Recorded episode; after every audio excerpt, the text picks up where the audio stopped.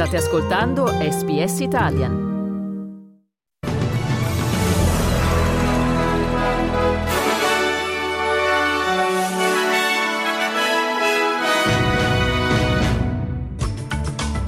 Queensland in arrivo oggi il ciclone tropicale Kirrily.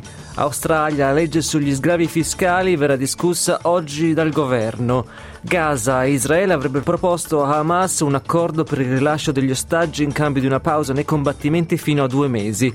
E per lo sport, cordoglio in Italia per la morte di Gigi Riva, Australian Open non passa ai quarti, l'italiana Paolini, oggi in campo Yannick Sinner contro il russo Ryublov, calcio l'Inter si aggiudica la Supercoppa. Benvenuti al giornale di oggi 23 gennaio con voi Massimiliano Gugole. Le autorità di emergenza del Queensland stanno monitorando la formazione di un sistema di tempeste che è destinato a colpire il nord dello Stato e che potrebbe costituire un ciclone di categoria 3. Il ciclone tropicale Kirley si svilupperà nel Mar dei Coralli entro la giornata di oggi, martedì 23 gennaio, e si rafforzerà prima di colpire il Queensland settentrionale e poi spostarsi nel sud dello Stato. Laura Buckel del Bureau of Meteorology ha spiegato che maggiori informazioni su quali aree saranno più colpite diventeranno più chiare nelle prossime ore. E Shane Chelpy, coordinatore delle situazioni di crisi dello Stato, ha esortato gli abitanti ad essere preparati. This is the time to do the planning now, both from a state emergency response level that we're doing, but from a personal level, making sure that you have those supplies, making sure that you have batteries in your radio in case you lose power, making sure that you have long life food products in your house, making sure you have fuel, making sure your uh, telephones are charged and that you've got spare battery packs for your telephones. Stay connected to our messaging. Uh, these systems, as we know, can change quite quickly.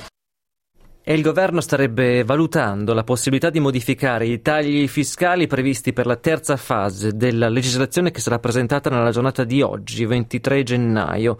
I tagli alle tasse, lo ricordiamo, entreranno in vigore dal 1 luglio prossimo e sono stati proposti per creare uno scaglione unico fiscale per i lavoratori che guadagnano tra i 45.000 e i 200.000 dollari all'anno. Secondo i canali di informazione Nine, il nuovo piano presentato oggi al governo abbasserebbe lo scaglione fiscale massimo massimo da 200.000 a 180.000 dollari. Questo cambiamento significherebbe che le persone che guadagnano più di 200.000 dollari all'anno riceverebbero un taglio fiscale minore di circa 6.000 dollari invece che di circa 9.000 dollari, mentre chi guadagna 90.000 dollari otterrebbe una riduzione di circa 1.400 dollari invece che 1.125. Ci spostiamo ora in Medio Oriente per occuparci del conflitto tra Israele e Hamas. Secondo il sito di informazione Axios, il governo israeliano avrebbe consegnato a Hamas una proposta di accordo per il rilascio degli ostaggi in prigionia dal 7 ottobre scorso.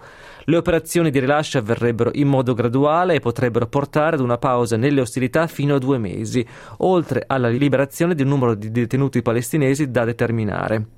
Continua però per il momento l'attacco di Israele sulla città di Khan Yunis, che si trova nella parte meridionale della striscia di Gaza, dove si sono rifugiati centinaia di migliaia di sfollati.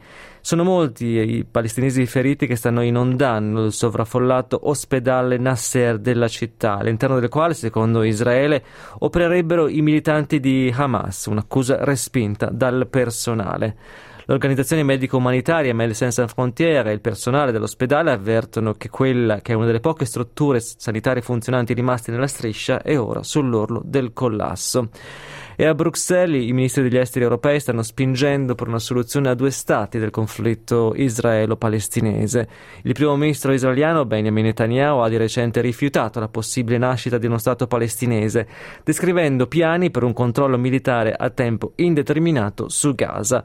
La ministra degli esteri tedesca, Annalena Baerbock, ritiene che la soluzione dei due stati sia l'unica possibile per una pace duratura.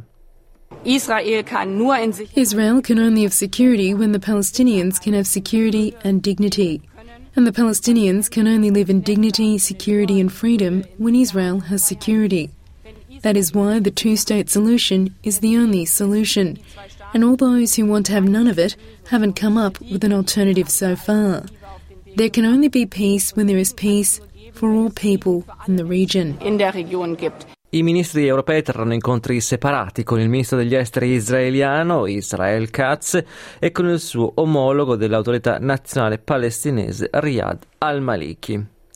Torniamo in Australia, dove gli australiani stanno pagando affitti record e aumenta in modo preoccupante la domanda di servizi alle persone prive di dimora fissa. Nuovi dati rilasciati da CoreLogic hanno rivelato l'impennata del costo degli alloggi in tutto il paese.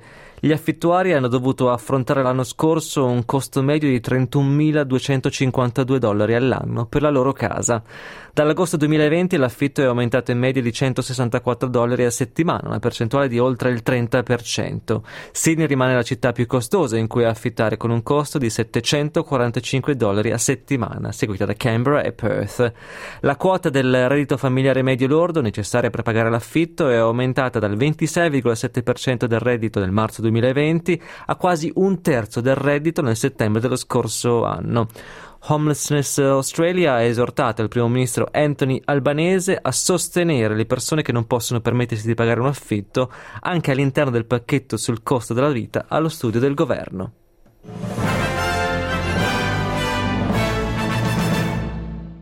Mercato dei cambi. Il dollaro australiano vale 60 centesimi di euro e viene scambiato a 65 centesimi di dollaro statunitense. E per lo sport in Italia è morto all'età di 79 anni Gigi Riva con 35 reti in 42 presenze, rombo di tuono, così era chiamato, è tuttora il miglior marcatore della storia con la maglia della nazionale. Il sindaco della città di Cagliari, Paolo Truzzo, ha dichiarato il lutto cittadino e sono stati in tanti tra i suoi colleghi e i rappresentanti delle istituzioni a rendergli omaggio. Il presidente della Repubblica Sergio Mattarella ha affermato che i suoi successi sportivi, il suo carattere di grande serietà gli hanno procurato l'affetto di milioni di italiani anche tra coloro che non seguivano il calcio. Mentre su Instagram Gigi Buffon ha scritto: Sei stato tra i più grandi calciatori della nostra Italia e un gigante lontano dai campi da gioco. Per quanto riguarda il tennis, ieri a Melbourne Park è stato completato il quadro degli ottavi di finale. Jasmine Paolini non ce l'ha fatta a qualificarsi per i quarti. L'azzurra è stata sconfitta in due set dalla russa Kalinskaya per 6-4, 6-2.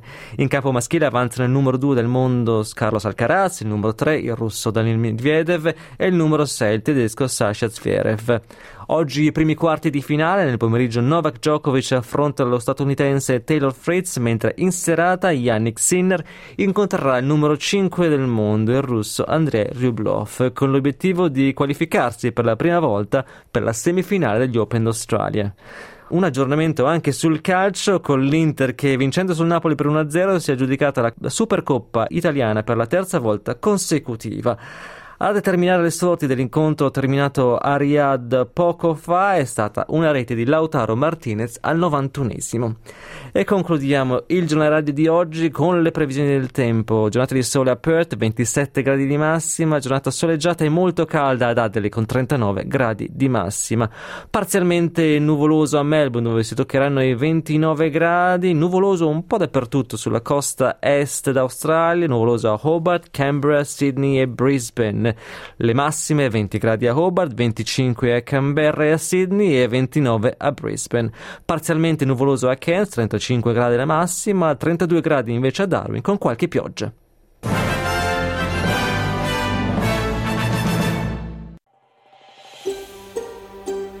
Cliccate mi piace, condividete, commentate, seguite SPS Italian su Facebook.